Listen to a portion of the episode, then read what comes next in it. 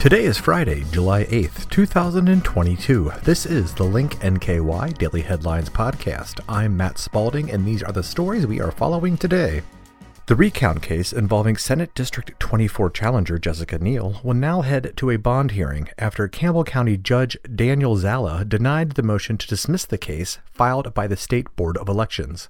The State Board of Elections is disappointed that Judge Zalla does not see these faulty recount petitions in the same manner that all the other judges throughout the state who have weighed them do, said BOE attorney Taylor Austin Brown. In a memorandum of law issued by the State Board of Elections in June, it showed that in a pre-trial conference before a hearing on June 9th, Neal was not seeking to establish that she won the election, but to expose fraud.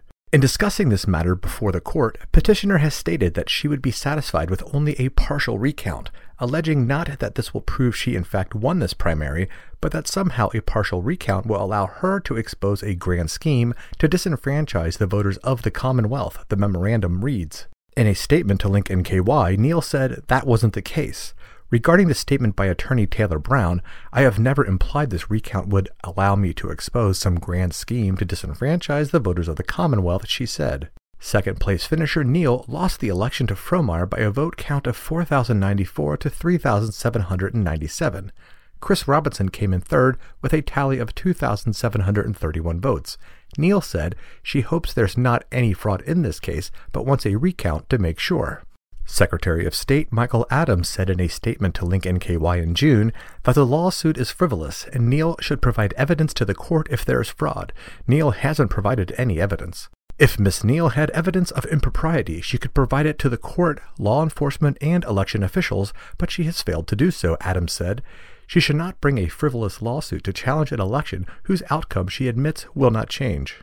Verifying the accuracy of our elections should never be considered frivolous, according to Neal. Any Secretary of State who has a sincere interest in truly upholding democracy should support efforts by a candidate who is willing at her own expense to pursue a recount, Neal said. My race was determined by a mere 307 votes, a margin that I believe justifies taking a second look to verify the machine totals. In other cases throughout the state, so called Liberty candidates have challenged the results in elections despite losing by wide margins. There are a number of steps that still need to play out legally, but the state board will continue to do what it can to make sure the recount statute is not subverted by Ms. Neal or any of the other Liberty candidates to spread election misinformation, Brown said. Grave marker found in Elsmere belongs to decorated Korean War soldier buried more than two hours away, reported on by Taylor Wider, WCPO digital content producer. WCPO is ABC's Cincinnati affiliate and a content sharing partner of Link NKY. Officials are working to return a grave marker found in Elsmere to a military veterans burial site in Jeffersonville, Indiana. The Elsmere Police Department said a person was clearing out brush near their property line on Plateau Street when they found a grave marker for Robert James Moose Mackinson. The Indiana native was killed in combat during the Korean War in 1950 at age 21. The marker belongs to an American war hero who earned a Purple Heart, Combat Action Ribbon, Korean Service Medal, United States Service Medal, National Defense Service Medal, and Korean War Service Medal, the department said in a release. James Vieira, the former quartermaster at the Ralph Fulton VFW, noted Mackinson's accomplishments at such a young age and said it was important his headstone be returned to its rightful place. Police said there are no records showing any family members of Mackinson owned the property where the marker was found, and the Walnut Ridge Cemetery in Jeffersonville was confused as to why a duplicate marker would be in Elsmere. The marker is at the department as police work with the VA and VFW to get it back to where it belongs. Kentucky Medical Cannabis Advisory Committee members set and share group goals reported on by Rachel Richardson, Lex 18 reporter. Lex 18 is NBC's Lexington affiliate and a content sharing partner of Link NKY. Members of the Team Kentucky Medical Cannabis Advisory Committee met for the first time in Pike County for a town hall on Wednesday. The group of diverse experts was formed to help advise Governor Andy Beshear on giving access to medical cannabis to Kentuckians. The committee's co chair, Secretary of the Public Protection Cabinet Ray Perry, says We have experts from many fields. We have criminal justice, advocacy of medical cannabis, healthcare field, law enforcement, etc. The goal is to meet with the public, collect data, and report back to Governor Andy Beshear. Perry says that's what he wants. He wants to hear from Kentuckians.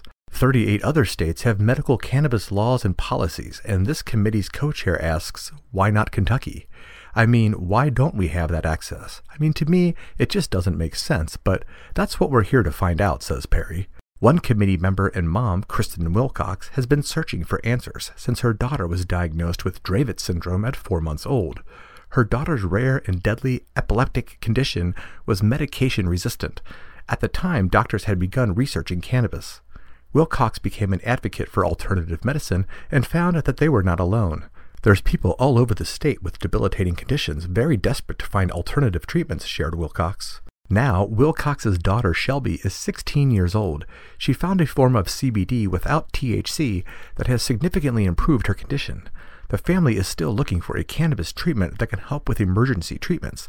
Having seen the benefits of cannabinoids, she wants to stop the stigma. She has hope not just for my own daughter, but for the thousands of Kentuckians all over the state who need this just as bad.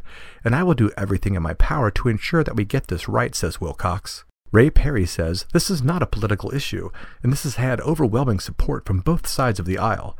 This committee will specifically look at bringing medical cannabis to the state. We're specifically talking about medical cannabis, a doctor's ability to look at their patients and have this as an option to prescribe to them. Many experts agree medical cannabis is a viable solution to certain chronic conditions, says Perry. This Pikeville Town Hall is one of four that the committee will host across the state. Again, they say the goal is to hear from as many people in the community as possible. For more information about the community and the meetings, you can visit medicalcannabis.ky.gov. Fairfield's annual Avenue Mile race happening in Bellevue this weekend, reported on by Link NKY staff. The Fairfield Avenue Mile in Fellowship of Christian Athletes 5K is back this weekend. This year's event will be held on Saturday, July 9th at 8 a.m. along Fairfield Avenue in Bellevue. There will be an option of a one mile walk run or a 5K for runners only. People of all ages are welcome to participate in the race. Families can run and walk with their children, push their kids in a stroller, and bring their dogs if they're on a leash. This event started in 1996 when it was organized by Bellevue residents Marty and Bobby Mayer and has been a Bellevue tradition since. All proceeds from the event will provide camp scholarships and program funding for student athletes and coaches from Northern Kentucky. To find a link to register for the event, visit linknky.com. And those are the headlines we are following for Friday, July 8th, 2022. The Link NKY Daily Headlines podcast and all Link NKY podcasts are available through Apple Podcasts, Google Podcasts, Spotify, and linknky.com. Please subscribe and tell a friend. And for more on today's headlines and to see what else is happening in Northern Kentucky, visit linknky.com. Enjoy your weekend.